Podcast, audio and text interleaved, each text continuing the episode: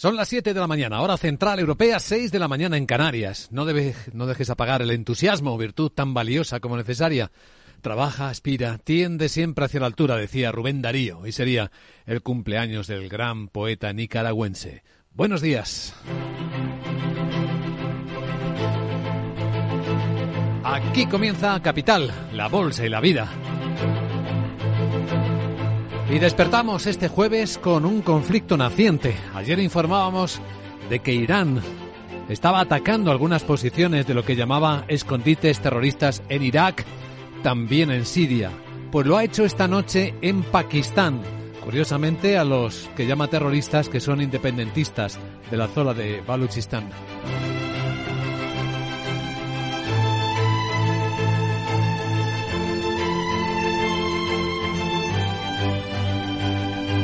Capital, la Bolsa y la Vida.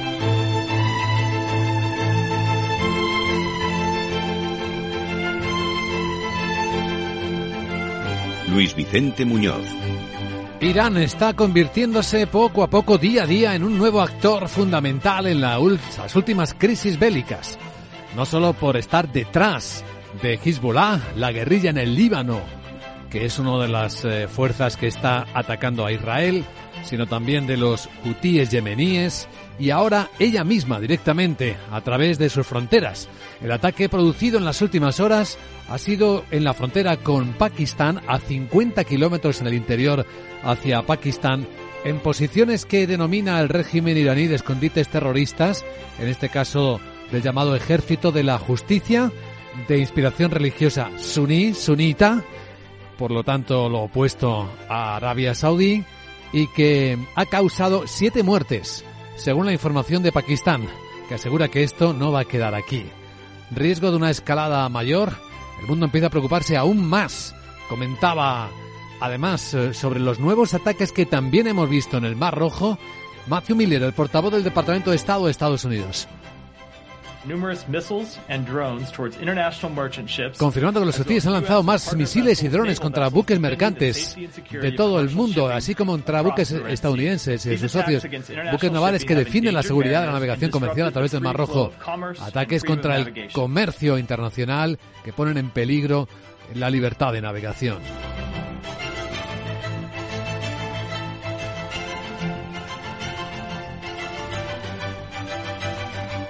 La mejor parte de esta historia del conflicto estamos viéndola en Gaza, mejor por llamar de alguna forma, pero sí, ya está entrando ayuda humanitaria tras el acuerdo alcanzado ayer por Israel y por la organización Hamas, la organización palestina Hamas.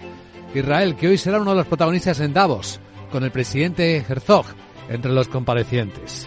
En las últimas horas, numerosísimos protagonistas. También hoy habrá protagonistas entre los empresarios españoles entre los directivos de grandes empresas multinacionales españolas que ayer escucharon en un grupo selecto al presidente del gobierno de España hablar en estos términos.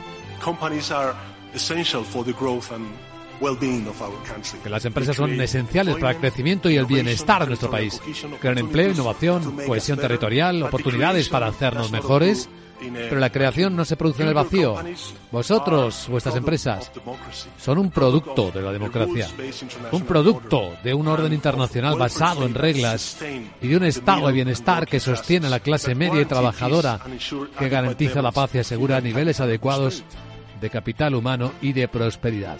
Comentaremos esto, el tono de la reunión y las fotografías que muestran caras de muchas circunstancias a los allí presentes. Claro, una primera pregunta es por qué una vez al año allí y no algunas más aquí en su lugar de trabajo.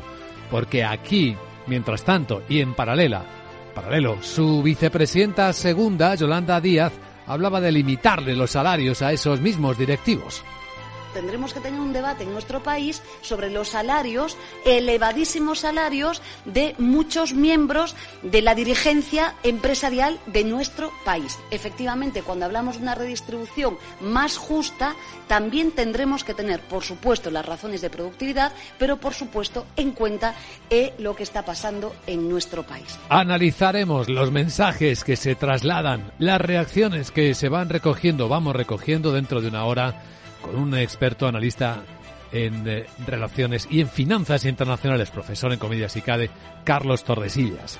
Y tras él, seguro que también es comentario de la gran tertulia de la economía, en la que hoy nos van a acompañar Ramón Tamames, Francisco Navarro y Jesús Varela.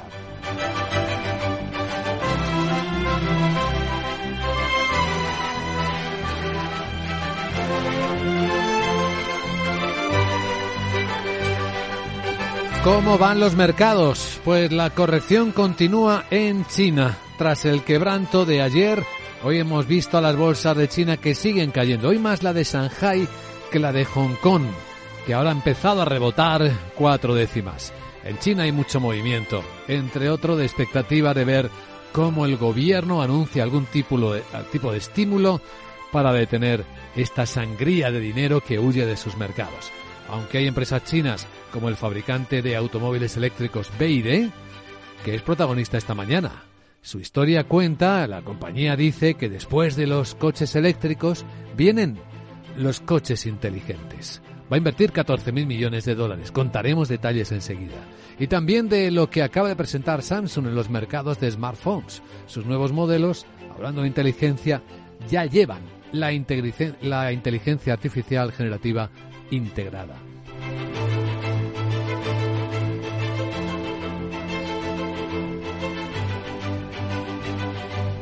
Pero este proceso de transformación también está siendo protagonista en la historia de las grandes tecnológicas.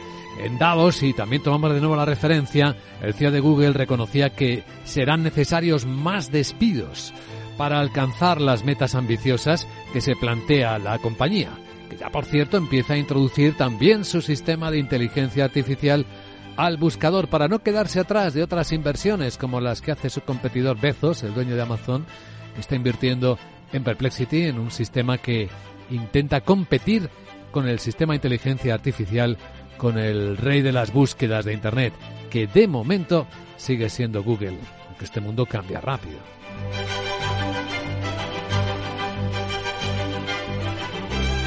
Podemos apuntar que las bolsas de Europa van a abrir la sesión.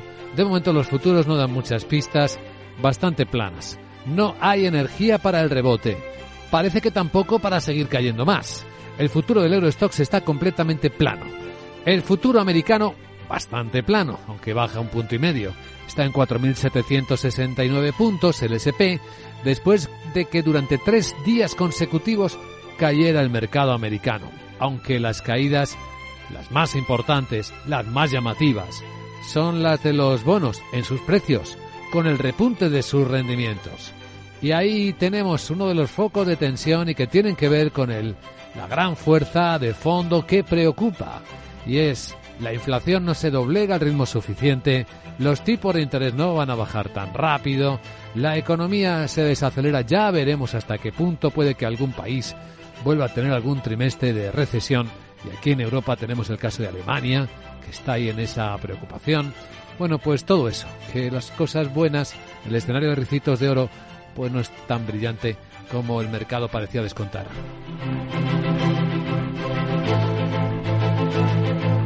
Pues todo esto y algunas cosas más forman parte de las historias que despiertan la economía y que a esta hora de la mañana presentamos en Capital Radio con Laura Blanco.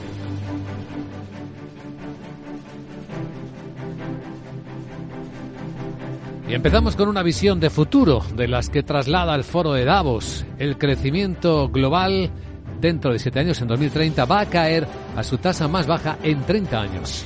Y lo hará por los desafíos que plantean la crisis climática, los conflictos geopolíticos y la ausencia de planificación económica inclusiva y sostenible. El documento revela que la mayoría de los países crecen de manera que no son sostenibles ni inclusivas y mantienen una limitada capacidad para absorber o generar innovación y minimizar su contribución a las crisis globales. El estudio sitúa a España en un nivel medio bajo de crecimiento, pero bien posicionado lo que respecta a la inclusión de los más desfavorecidos. Por encima figuran los estados que fomentan tanto la inclusión como la innovación, además de exhibir un desempeño desempeño superior a, medida, a la medida en sostenibilidad. Un tercer grupo lo forman aquellos países cuyo crecimiento se centra en la inclusión y la innovación, aunque con moderados o bajos niveles de sostenibilidad. La inteligencia artificial el gran tema de conversación de Davos vuelve a ser el protagonista con la intervención del CEO de OpenAI, Sam Altman, creador del ChatGPT. Que participa este jueves en una sesión sobre la importancia de una tecnología segura, marcado por la creciente importancia de la inteligencia artificial y tras la intervención de Microsoft, su principal inversor, además del eh, Banco Central Europeo, Christine Lagarde, el presidente del Eurogrupo, Pascal Donahue,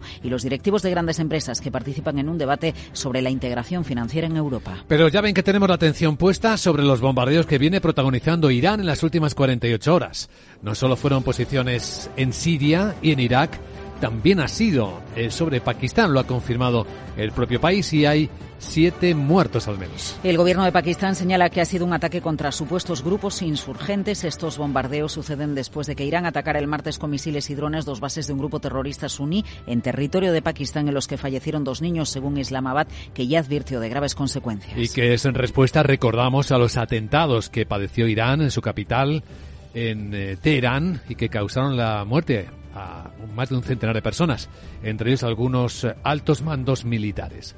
Mientras Estados Unidos ha vuelto a responder con una serie de ataques contra zonas controladas por los hutíes en Yemen. Y lo ha hecho poco después de que el país haya declarado al grupo chi como terrorista. Asimismo, el Bando Central de Estados Unidos asegura que las acciones de los hutíes respaldadas por Irán ponen en peligro la navegación internacional al interrumpir las rutas comerciales en el sur del Mar Rojo. El portavoz del Departamento de Estado, Matthew Miller, no descarta incrementos de las acciones. Estados Unidos, dice Miller, es el principal donante mundial de ayuda humanitaria a Yemen.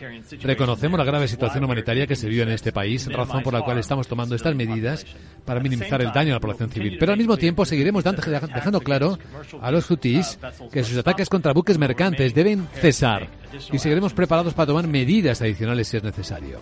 Y es que la Casa Blanca ha confirmado que este miércoles un barco estadounidense había sufrido un ataque con misiles navales en el Golfo de Adén que no causó ningún herido.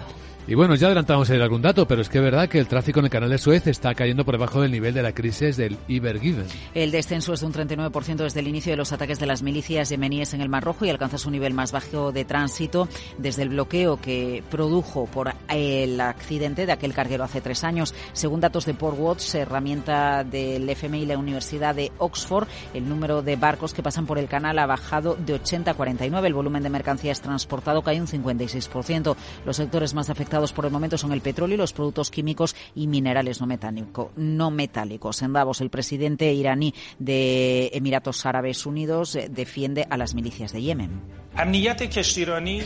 La seguridad del transporte marítimo y la navegación marítima son objetivos serios de República Islámica de Irán. Yemen también lo cree así, pero la seguridad del Mar Rojo está hoy ligada a la situación en Gaza. Todos sufrimos y saldremos perjudicados y el genocidio y el crimen de Israel en Gaza no se detiene y, y los diferentes frentes permanecen entonces activos.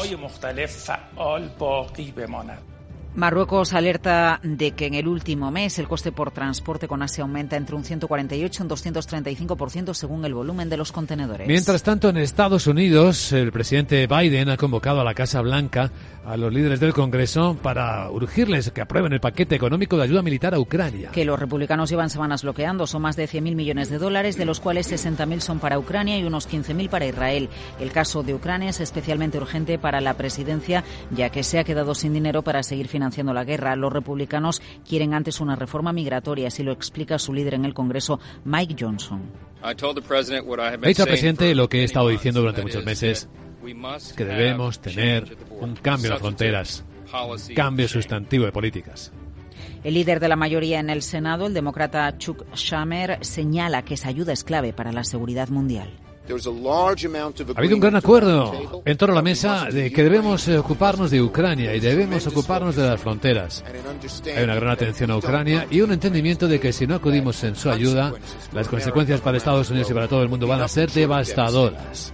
En paralelo a la negociación de este paquete extraordinario, los dos partidos siguen discutiendo sobre los presupuestos para el año fiscal 2024. La última prórroga para evitar el cierre de la Administración Federal acaba mañana viernes. La Comisión Europea ha lanzado una nueva emisión de deuda. Francia está pidiendo que se aumenten las subastas para financiar la autonomía comunitaria. Así lo ha dicho el presidente galo Emmanuel Macron como forma de financiación de objetivos específicos y poder acelerar la inversión en sectores clave para reforzar la soberanía europea que considera prioridad. En Davos ha insistido en que estos dos últimos, estos dos próximos años, la Unión Europea y sus países miembros tendrán que decidir si quieren ser soberanos o no. Por su parte, la Comisión ha recaudado 2.200 millones de euros en letras a tres y seis meses, la primera de 2024, para financiar los planes de recuperación. Mientras tanto, aquí en España, el Ministerio de Trabajo anuncia que abrirá el 25 de enero una mesa para negociar con los agentes sociales la reducción de la jornada laboral y cambios en el registro de jornada. Así lo ha dicho en el acto de firma de la subida del SMI para 2024 la vicepresidenta segunda y ministra de Trabajo Yolanda Díaz, quien ha anunciado que quiere cambiar un modelo de hace 40 años.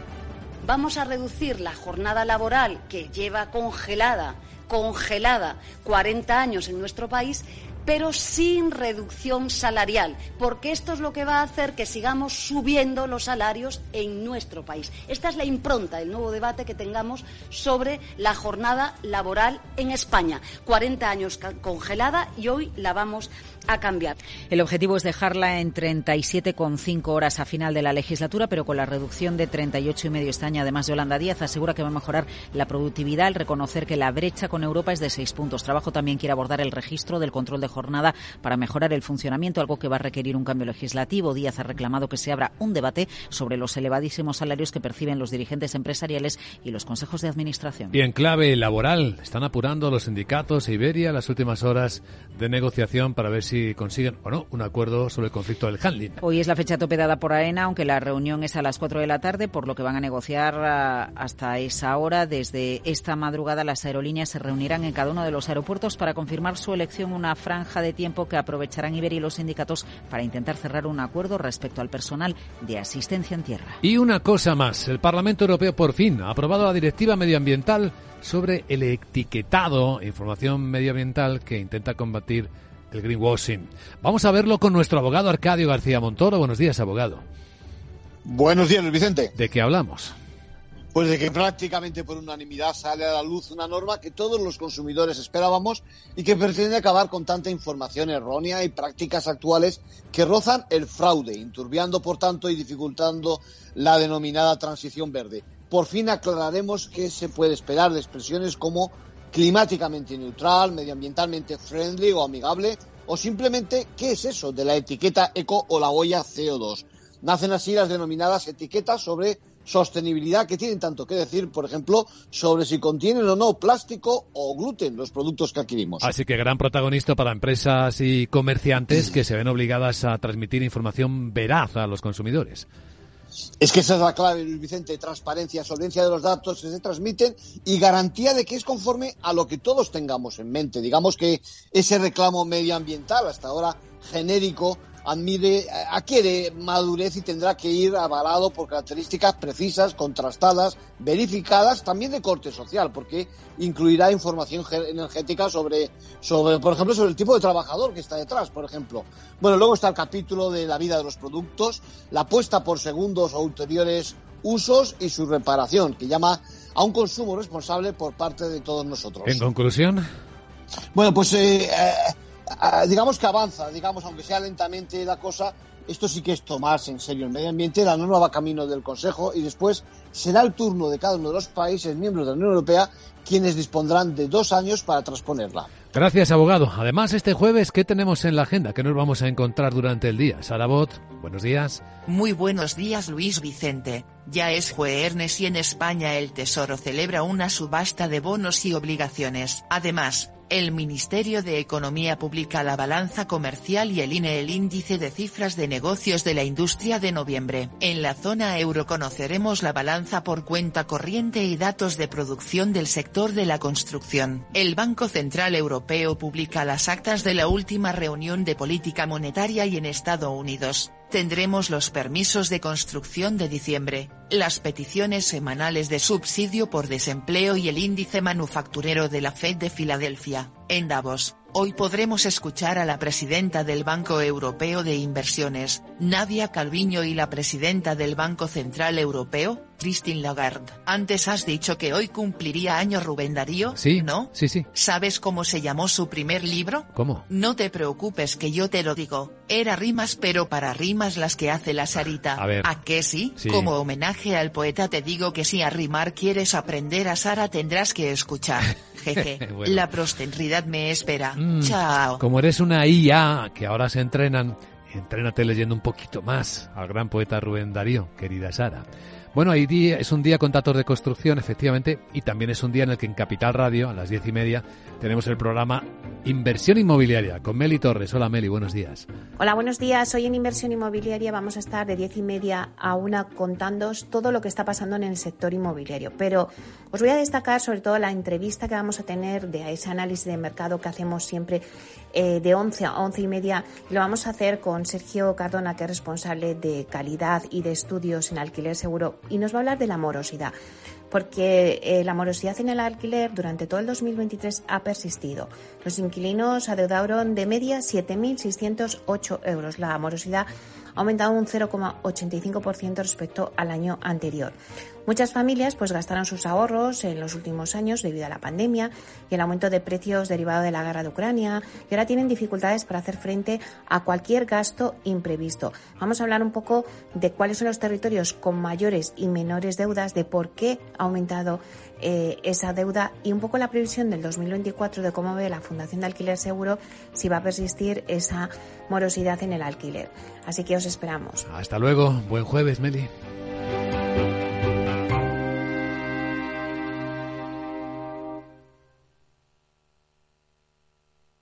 Como fotógrafa busco captar un instante único y en las rebajas un abrigo muy fashion. Cuando buscas no siempre encuentras, pero en las rebajas del corte inglés siempre encuentras lo que buscas. Con descuentos en moda, deportes, hogar, accesorios, lencería, zapatería. Del 7 de enero al 29 de febrero, las rebajas del corte inglés. En tienda web y app. Capital, la Bolsa y la Vida, con Luis Vicente Muñoz.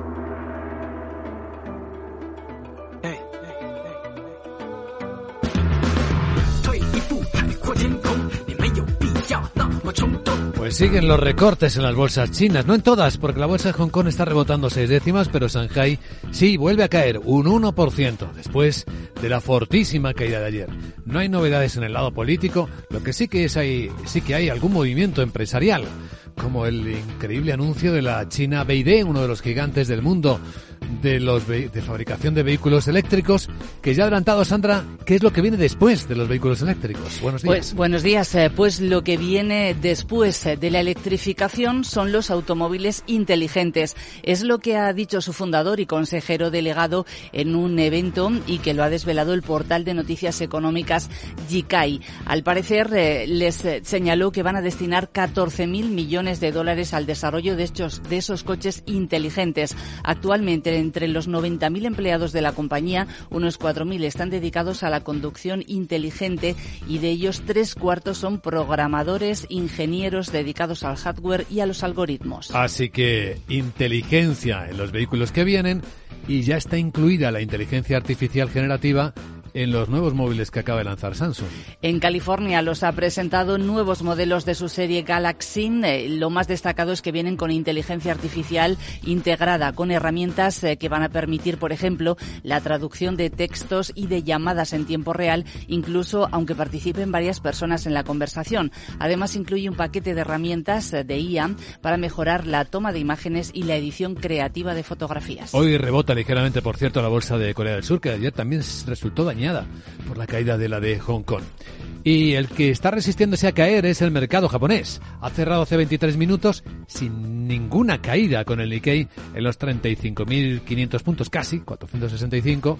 Y eso que el dato de hoy en Japón, los pedidos de maquinaria, no ha sido bueno.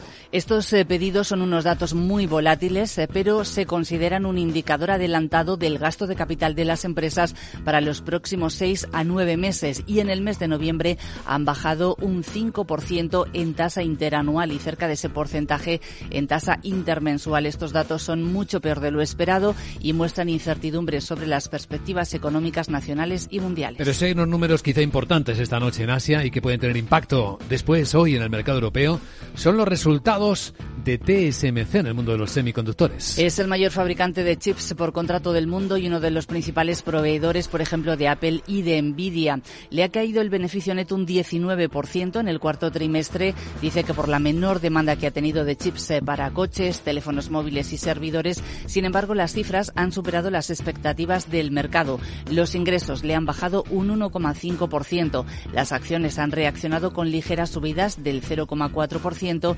Recordamos, el año pasado subieron un 32%. Eso sí, vamos a ver si dice algo más de expectativas eh, para este año porque las cifras nos están llegando en este momento. Capital Asia.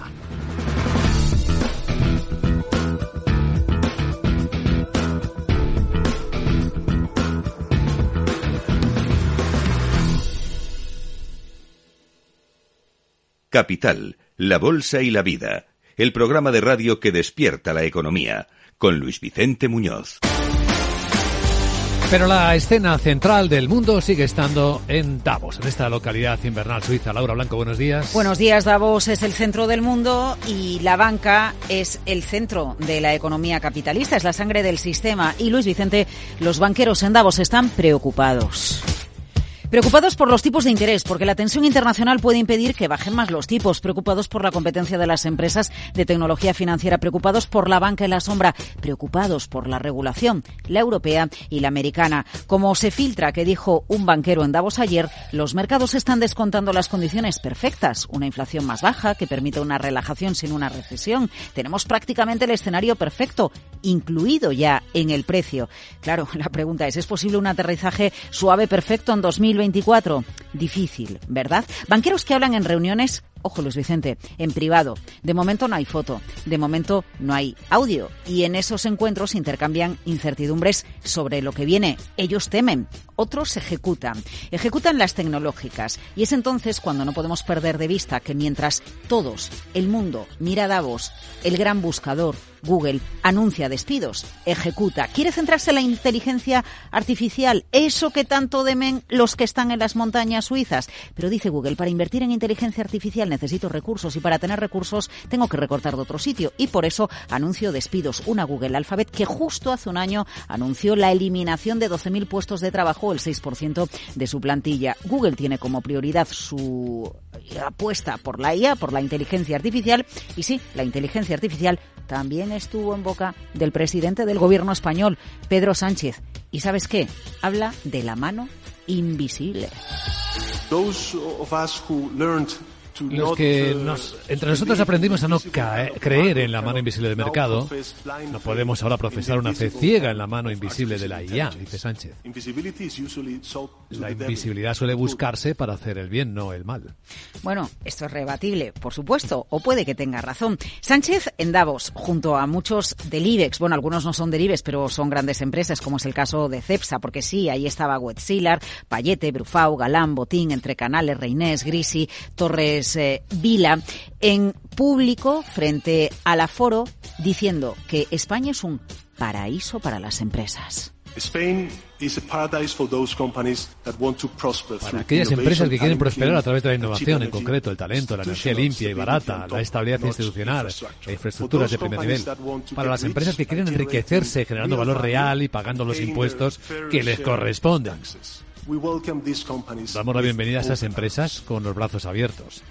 Claro, es curioso la puesta en escena en público en relación a la puesta en escena en privado, de la que, ojo, sí hay documento gráfico. Hay un vídeo que el propio Pedro Sánchez ha subido a las redes sociales y por eso conocemos la imagen de su reunión con el IBEX en una sala bueno, pues sin ventanas, en una sala de reuniones en las que se mira cara a cara con el señor Del Pino, con el presidente del Ferrovial, al que cuando dijo que se marchaba de España, que cambiaba la sede social, se le acusó de no tener compromiso con nuestro país. Y junto a Del Pino, pues el máximo responsable de Repsol, bueno, yo soy Johnny Matt, quien mira a el presidente del gobierno pensando, y esto lo intuimos, en el impuestazo. La duda es, ¿la puesta en escena de Sánchez en Davos con el IBEX es algo para las redes sociales o hay algo más? ¿De verdad hay un trasfondo de querer mejorar las relaciones con las empresas que ya están en casa al margen de las que puedan venir? Capital Radio. La economía vuelve a El Balance con renovada presencia. La tertulia económica más simpática, entretenida y con los profesionales mejor preparados de la radio española llega todos los jueves a los micrófonos de El Balance a las 9 de la noche. Aquí, en Capital Radio. Escucha cada jueves, a partir de las 11 de la noche, en Líderes Globales, las entrevistas que Raúl Castro nos trae desde Florida. Personas inspiradoras de habla hispana que han destacado en sus actividades más allá de nuestras fronteras y que nos dejan sus enseñanzas y aprendizajes desde el punto de vista más personal. Líderes Globales, con Raúl Castro, en Capital Radio.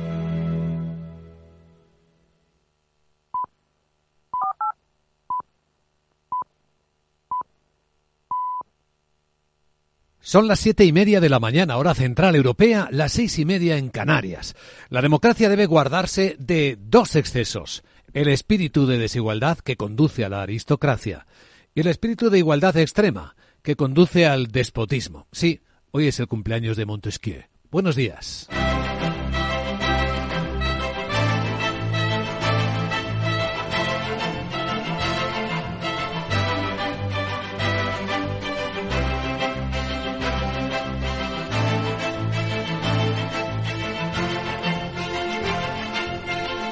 Capital, la Bolsa y la Vida, con Luis Vicente Muñoz.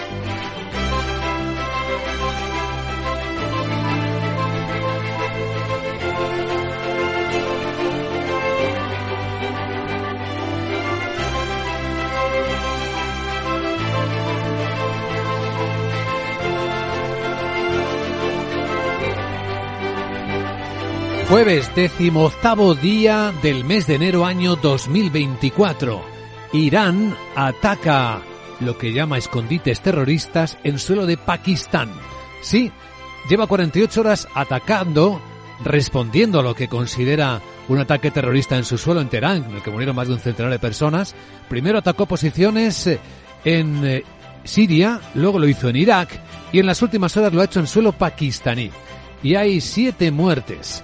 El ministro de Exteriores iraní, Hussein Amir Bordarian, que anda por Davos, lo explicaba así. Pakistán es nuestro país vecino, es un amigo, es nuestro hermano, no era el objetivo de los drones y los misiles de Irán.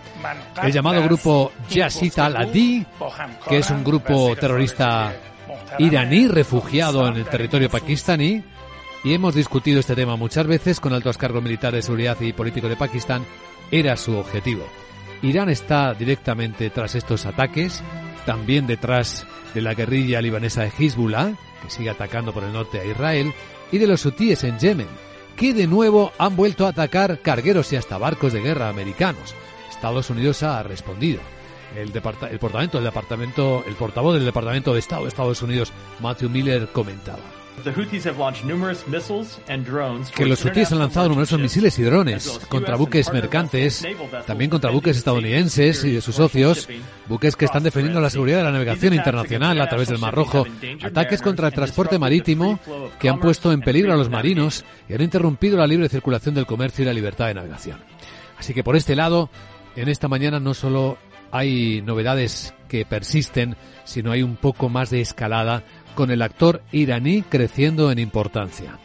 En la escena, con el foco en Davos, tenemos a los líderes hoy de nuevo hablando de la inteligencia artificial, poco de estas cuestiones eh, geoestratégicas, y cada uno luciendo sus programas de gobierno. Hay el gran protagonismo de Javier Milei, el presidente argentino, incluso para la lectura española también la de Pedro Sánchez, el presidente del gobierno, hablando públicamente de las empresas así. Que las empresas son eh, esenciales para el crecimiento y el bienestar del país, crean empleo, innovación cohesión territorial, oportunidades para hacernos mejores, pero la creación no se produce en el vacío.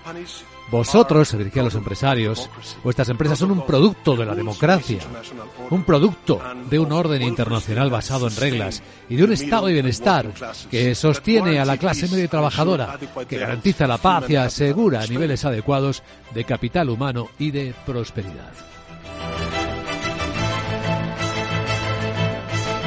Mientras tanto, en España, su segunda en el gobierno, la vicepresidenta Yolanda Díaz, hablaba de limitar los salarios a esos mismos directivos a los que se dirigía Sánchez Centavos tendremos que tener un debate en nuestro país sobre los salarios, elevadísimos salarios de muchos miembros de la dirigencia empresarial de nuestro país. Efectivamente, cuando hablamos de una redistribución más justa, también tendremos que tener, por supuesto, las razones de productividad, pero por supuesto en cuenta eh, lo que está pasando en nuestro país. Vamos a analizar los mensajes que estamos escuchando en Davos, no solo de esto hoy, con la inteligencia artificial y con algunos líderes eh, en la escena con Carlos Tordesillas, que es analista y profesor de finanzas internacionales en comillas y CADE, y seguro que será también un tema de la gran tertulia de la economía en Capital Radio, en la que hoy van a estar Ramón Tamames, Francisco Navarro, Jesús Varela.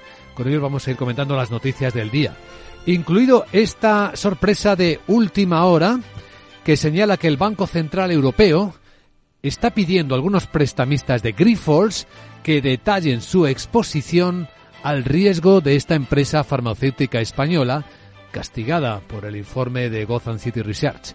Ha habido, por cierto, otras empresas de cortos que se están aprovechando de la circunstancia. Lo está contando Reuters, lo ampliaremos enseguida en el tiempo dedicado a la preapertura de los mercados europeos, que hoy vienen, según los futuros, eh, aparentemente tranquilos, sin rebote después de las caídas, de momento.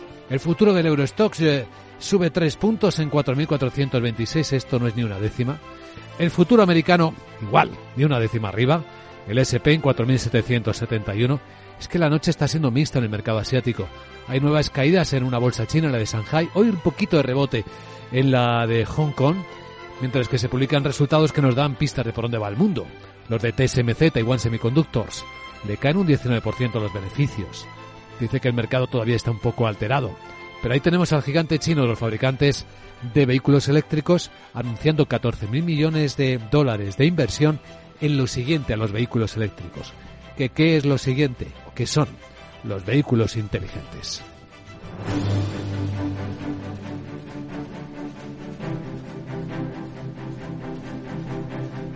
Esto es Capital Radio. Escucha lo que viene. Eh, según el Foro Económico Mundial en Davos, el crecimiento global en los próximos años, de hecho en 2030, en el horizonte 2030, va a caer a la tasa más baja en 30 años, Lola Blanco. Y lo hará por los desafíos que plantean la crisis climática, los conflictos geopolíticos y la ausencia de planificación económica inclusiva y sostenible. El documento del FMI revela que la mayoría de los países crecen de manera que no son sostenibles ni inclusivas y mantienen una limitada capacidad para absorber o generar innovación y minimizar su contribución a las crisis globales. El estudio sitúa a España en un nivel medio-bajo de crecimiento, pero bien posicionado en lo que respecta a la inclusión de los más desfavorecidos. Por encima figuran los estados que fomentan tanto la inclusión como la innovación, además de exhibir un desempeño superior a la media en sostenibilidad. Un tercer grupo lo forman aquellos países cuyo crecimiento se centra en la inclusión y la innovación, aunque con moderados o bajos niveles de sostenibilidad. ¿Y hoy qué hay en el foro de Davos? Seguro que uno de los grandes protagonistas va a ser San Alman, el fundador de OpenAI y por lo tanto del famoso y ya popular ChatGPT. Y participa, es que participa este jueves en una sesión sobre la importancia de una tecnología segura marcada por la creciente importancia de la inteligencia artificial y tras la intervención de Microsoft, su principal inversor. También intervienen la presidenta del Banco Central Europeo, Christine Lagarde, el presidente del Eurogrupo, Pascal Donahue, y directivos de grandes empresas que participan en un debate sobre integración financiera en Europa de energía Josu Yonimaz pasadas las 10 de la mañana. Esa preocupación por la caída del crecimiento tiene mucho que ver con algunos de los conflictos que están vivos y de los que hablamos hace un instante. En particular, la información, los datos sobre la crisis en el Mar Rojo.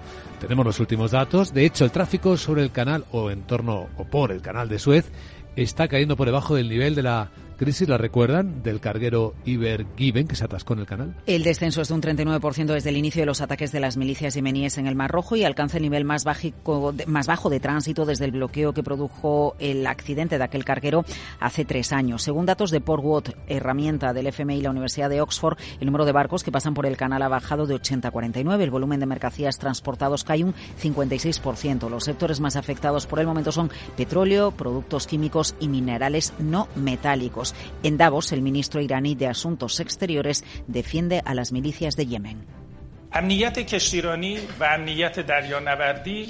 Dice que la seguridad del transporte marítimo y de la navegación marítima es un objetivo serio en la República Islámica de Irán. Yemen también lo cree así en este asunto pero la seguridad del Mar Rojo está hoy ligada a la situación en Gaza. Todos sufriremos y saldremos perjudicados si el genocidio y el crimen de Israel en Gaza no se detienen y los diferentes frentes permanecen abiertos.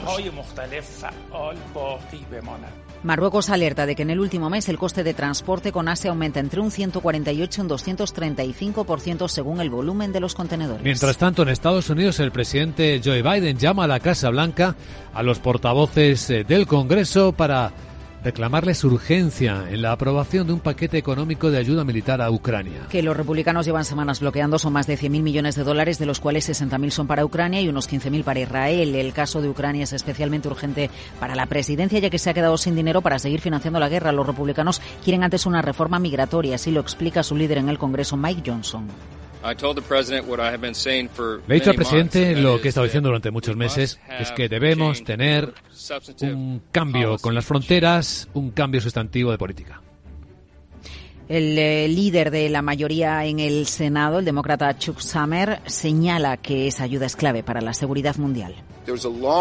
Sí, ha habido un gran acuerdo en torno a la mesa en que debemos ocuparnos de Ucrania, que debemos ocuparnos también de las fronteras. Hay una gran atención a Ucrania y un entendimiento de que si no acudimos en ayuda de Ucrania, las consecuencias para Estados Unidos y para todo el mundo van a ser devastadoras.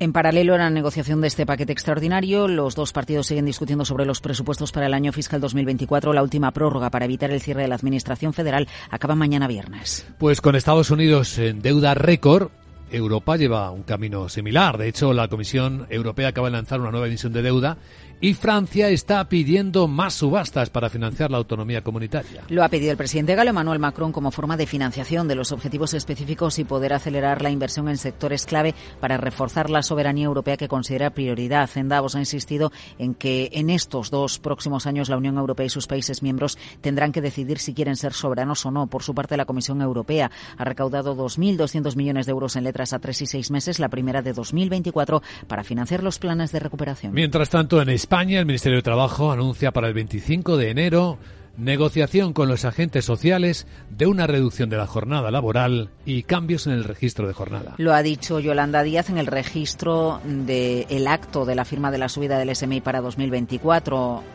Díaz quiere anuncia que quiere cambiar un modelo de hace 40 años. Vamos a reducir la jornada laboral que lleva congelada congelada 40 años en nuestro país pero sin reducción salarial, porque esto es lo que va a hacer que sigamos subiendo los salarios en nuestro país. Esta es la impronta del nuevo debate que tengamos sobre la jornada laboral en España. 40 años congelada y hoy la vamos a cambiar. El objetivo es dejar eh, la jornada en 37,5 horas al final de la legislatura, pero con reducción a 38 horas y media este año. Yolanda Díaz asegura que va a mejorar la productividad al reconocer la brecha con Europa que es de seis puntos. Trabajo también quiere abordar el registro del control de la jornada para mejorar su funcionamiento, algo que requerirá de un cambio legislativo. Díaz ha reclamado que se abra un debate sobre los elevadísimos salarios que perciben los dirigentes empresariales y los consejos de administración. Buen tema para la gran tertulia de la economía de hoy, seguramente. En la agenda, ¿qué más vamos a encontrar? encontrarnos este jueves por delante. Hola, Sarabot, de nuevo, buenos días. Muy buenos días Luis Vicente, le recuerdo a tu body que ya es jueves y en España el Tesoro celebra una subasta de bonos y obligaciones. Además, el Ministerio de Economía publica la balanza comercial y el INE el índice de cifras de negocios de la industria de noviembre. En la zona euro conoceremos la balanza por cuenta corriente y datos de producción del sector de la construcción. El Banco Central Europeo publica las actas de la última reunión de política monetaria y en Estados Unidos, tendremos los permisos de construcción de diciembre las peticiones semanales de subsidio por desempleo y el índice manufacturero de la Fed de Filadelfia. En Davos hoy podremos escuchar a la presidenta del Banco Europeo de Inversiones, Nadia Calviño y la presidenta del Banco Central Europeo, Christine Lagarde. Por cierto, me lo tienes que explicar. ¿Qué cosa? Sencillito. ¿Cuál? Que no me ha quedado claro. ¿El qué? Habéis hablado de la banca en la sombra. Sí. ¿No? Sí. ¿Eso qué es lo que es? Eh. ¿Una sucursal que no le da el sol? No. ¿Un puesto con sombrilla? Mm. Pero lo importante es si la Sarita podrá hacer algo así. Sara Shadow, Eh. o mejor el SSB, Mm. Shadow Sarah Bank, ¿a qué es una gran idea? No. Ya solo me falta enterarme qué es. Ya. Jeje. Chao. Bueno, te lo explicamos. Pero después de situar las claves que van a mover hoy el mercado de Europa y identificar a sus protagonistas en Capital Radio.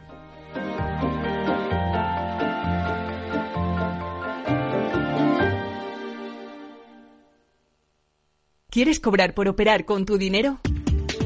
Con DarwinX es posible y funciona así. Operas un universo de más de 1.500 instrumentos financieros en condiciones competitivas, con nuestro broker o a través de Interactive Brokers. Y aquí viene lo bueno. Mientras operas, construyes tu track record para nuestra gestora que te paga por tu éxito. Llevamos más de 10 años impulsando el talento. Hemos atraído más de 95 millones de dólares de capital inversor y pagamos a nuestros mejores traders cientos de miles de euros al año en comisiones de éxito. Darwinex, donde no pagas de más y cuanto mejor operas, más cobras. ¿A qué esperas? Tu capital está en riesgo. El rendimiento pasado no es una indicación de resultados futuros. Datos actualizados en agosto de 2023.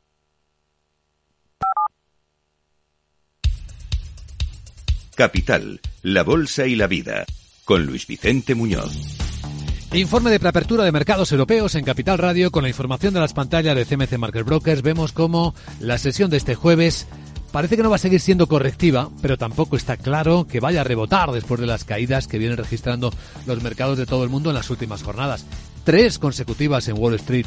El desplome de la bolsa china detrás. Y hoy ha seguido cayendo, al menos la bolsa de Shanghai. La de eh, Hong Kong está rebotando ligeramente. Como vamos a ir actualizando en los próximos minutos, en los que vamos a intentar situar las claves claras de por qué está pasando esto, qué puede venir en la sesión de hoy. La volatilidad no recoge, re- no recoge mayor riesgo ni menor. Es decir, dio un rebote fuerte hasta ayer, hasta rebasar los 15 puntos y medio, y ahí está esta mañana. Es decir, hay una especie de puede ir a mayor recorte o puede venir un poquito de rebote. No lo dibujan los futuros europeos. El de Alemania, por ejemplo, está subiendo una décima, el del Eurostox eh, eh, también es una décima en 4.428 y el americano, nada, está plano, el SP en 4.771. Sandra Torrecillas, buenos días. Buenos días, los mercados, los inversores eh, siguen escuchando los mensajes que están lanzando los banqueros centrales y que están enfriando esas expectativas de recortes de tipos de interés. La última ha sido la presidenta del Banco Central Europeo, Christine Lagarde, quien habló de que todavía no se puede cantar victoria frente a la inflación y alejaba la posibilidad hasta verano y con prudencia. Yo también diría que es probable, pero tengo que ser cautelosa porque también estamos diciendo que dependemos de los datos y que todavía hay un nivel de incertidumbre y algunos indicadores que no están anclados en el nivel en el que nos gustaría verlos. Hoy vamos a volver a escuchar a Christine Lagarde eh, y en Estados Unidos la economía sigue sorprendiendo por su resistencia. El libro Bates muestra que las empresas siguen optimistas respecto al futuro económico y las ventas al por menor subieron más de lo esperado y eso refleja la fortaleza del consumidor. Los inversores han reducido ya al 52% la posibilidad de que el Banco Central empiece a recortar los tipos en el mes de marzo, según la herramienta FedWatch de CME. Pero el dólar no ha ido más arriba en su repunte de fortaleza, 1,09 dólares por euro ahora mismo. Y el petróleo pues vuelve a subir un poquito. El barril Brent esta mañana está pagándose a 78 dólares 40 centavos. Vamos a hablar de los protagonistas, incluida esa información de última hora que adelantábamos y que vuelve a señalar a Grifols con la preocupación evidente ya del Banco Central Europeo. Sí, el Banco Central que habría pedido a algunos bancos, tanto españoles eh, como del resto de la zona euro, que detallen su exposición a la compañía y sus entidades relacionadas, después de que la farmacéutica fuese acusada, recordamos la semana pasada, de manipular sus cuentas financieras por parte de Gotham City.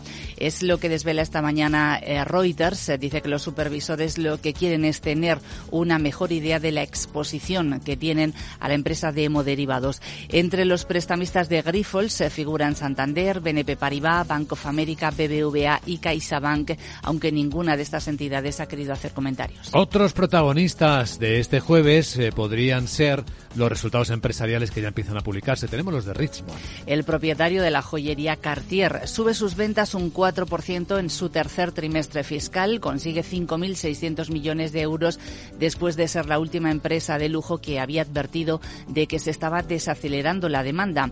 En Europa, de hecho, las ventas le han caído un 4%, pero sí que han mejorado en las demás regiones en las que está presente. Las cifras superan algunas previsiones de los analistas, pero no otras, así es que vamos a ver cómo se reciben en el mercado. Bueno, y un largo ya proceso, el de la fusión de Orange con Móvil. Sí, que está a punto de obtener la aprobación con condiciones de la Unión Europea.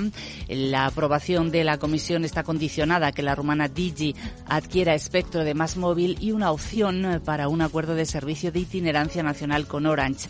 El organismo de defensa de la competencia de la Unión debe pronunciarse sobre este acuerdo antes del 15 de febrero. ¿Algún otro protagonista? Telefónica, que ha realizado una emisión de bonos verdes en el euromercado por un importe de 1.750 millones de euros a 6 y 12 meses, con cupones 3,69 y 4% respectivamente. Y el presidente de Siemens Energy, Joe Kaiser, que en una entrevista en Reuters, en el foro de Davos, dice que lo peor ya ha pasado en la crisis de las turbinas eólicas terrestres. Señala que no han encontrado nuevos fallos desde la última vez que informaron sobre ello el pasado mes de noviembre. Pues esto por el lado europeo. A continuación, la perspectiva desde de Wall Street.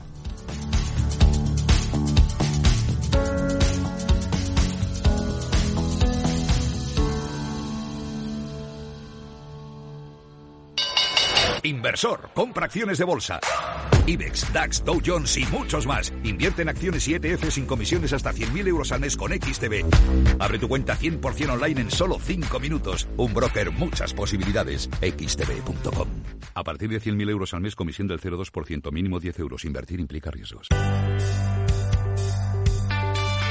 Pues en Estados Unidos los mercados por tercera sesión consecutiva Cerraron anoche, Miguel San Martín, buenos días, con descensos de nuevo. Efectivamente, un 0,25 bajaba el Dow en otra sesión, marcada además por la subida del rendimiento del bono a 10 años. El selectivo SP500 cedía un 0,56% y el Nasdaq un 0,59%. Y es que sigue centrado en las perspectivas de política monetaria para este año, cada vez más convencido de que los recortes en los tipos podrían tardar más de lo previsto en producirse. En producirse. De hecho, la Fed publicaba ayer anoche su último libro Base y señalaba el optimismo generalizado entre las empresas respecto al futuro de Estados Unidos y las ventas del sector minorista estadounidense también se conocían y subían un 0,6% en diciembre, mejor de lo esperado.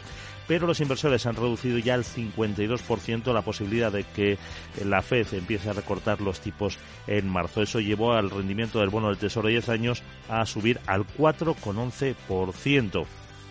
En el Dow destacó las pérdidas de Walgreens de más del 3%, Caterpillar otro 3% o Walt Disney un 2,9%.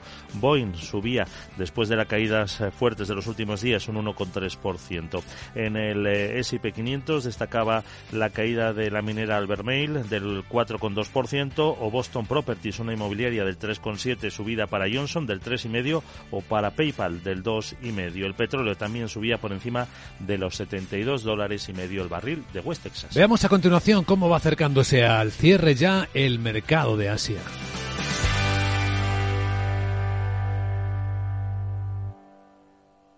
No sé qué pasa, no arranca. Se está inundando todo el garaje. Es mi hija, necesita un médico. En estos momentos, ¿qué seguro elegirías? Elige Mafre, el mejor servicio 24/7 en acción. Y con las ventajas de tener todos tus seguros, coche, hogar, salud, empresa y vida, en la misma compañía.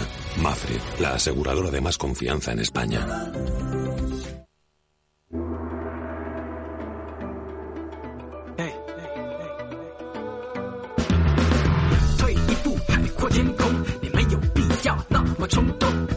Ya casi en la última hora de negociación de las bolsas de Asia, hay alguna que ha cerrado como Tokio. ¿Cómo está resistiendo la japonesa? Ha conseguido cerrar plana a pesar de la presión de las caídas de otras bolsas que han continuado. Por cierto, las chinas ya se han dado la vuelta y en la última hora ya empiezan a rebotar después de los desplomes de ayer. La subida es de 8 décimas, mira, un 1%. Sube ya la bolsa de Hong Kong, 5 décimas la de Shanghai, Corea del Sur 2 décimas y en India la caída ya es de apenas eh, una dos décimas. Es decir, parece que ha ido de peor a mejor claramente la sesión asiática. Veremos si también se transmite al lado europeo. A cotizar, resultado de TSMC, Taiwan Semiconductors, el líder de los fabricantes de chips del mundo que ha mostrado una caída del 19% de su beneficio y del 1,5% de las ventas, si el mercado todavía no se ha estabilizado por ese lado. Y otros protagonistas de la noche son, en el lado de los fabricantes de automóviles, BYD, BYD, el fabricante chino de vehículos eléctricos, y su anuncio sin muchos detalles de 14.000 millones de inversión para fabricar los vehículos siguientes a los eléctricos, que son los vehículos inteligentes. Lo mismo que ha hecho Samsung al presentar los últimos modelos de smartphones, si ya smartphone significa teléfono inteligente, los que vienen ahora, y Samsung se está adelantando a la tendencia general, el, fabricante surcoreano, son los que traen integrada la inteligencia artificial generativa.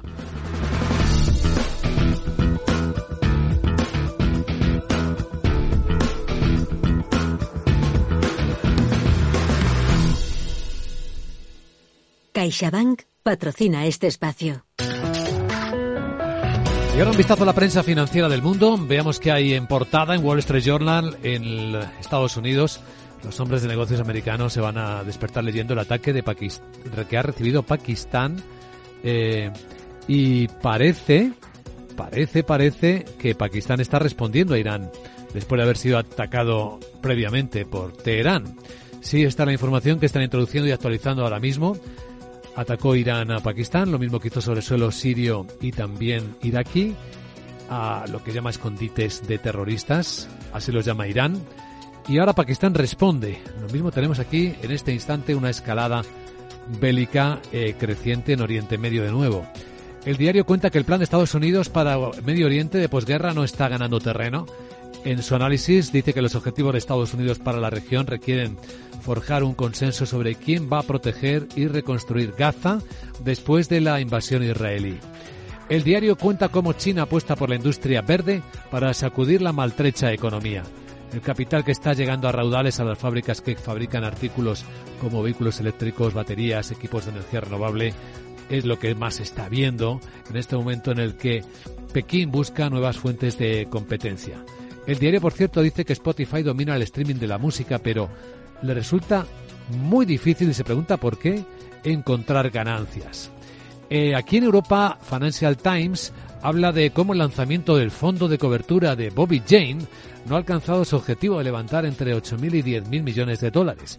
El ex alumno de Millennium ha moderado mucho sus ambiciones después de apuntar inicialmente al que parecía el mayor debut de la industria de los últimos años y casi de todos los tiempos.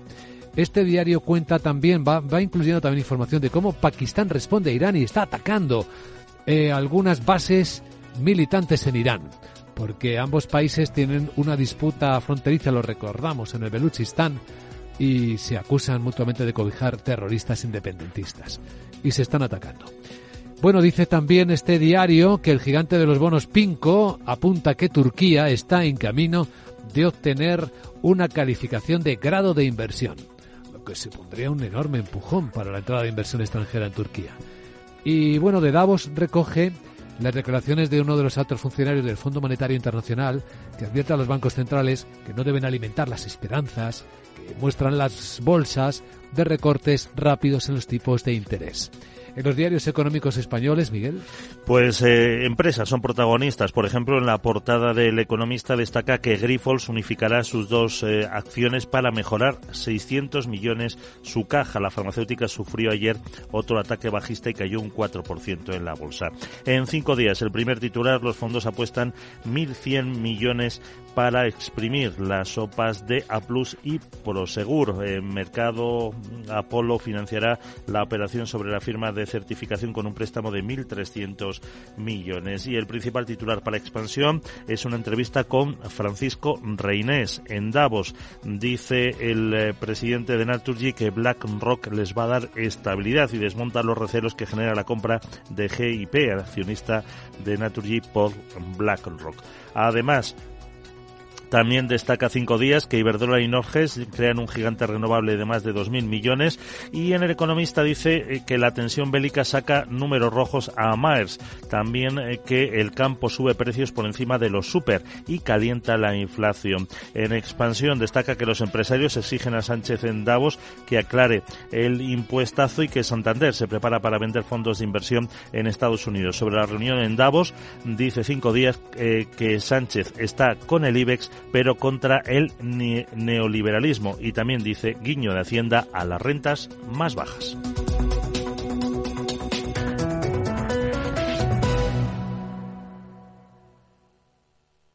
CaixaBank ha patrocinado este espacio. Inversión inmobiliaria acompaña al mercado inmobiliario en este nuevo ciclo. Todos los jueves de 10.30 a 13 horas, el inversor encontrará las claves para realizar su mejor inversión. La mañana de los jueves en Capital Radio tomamos el pulso al sector inmobiliario. Noticias, análisis de mercado y debates donde los protagonistas del sector podrán contar en primera persona los retos a los que se enfrenta el ladrillo. Inversión inmobiliaria pone la voz al sector inmobiliario. Aquí en Capital Radio. La economía vuelve a El Balance con renovada presencia.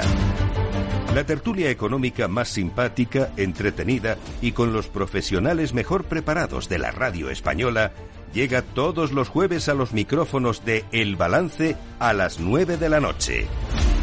Aquí, en Capital Radio.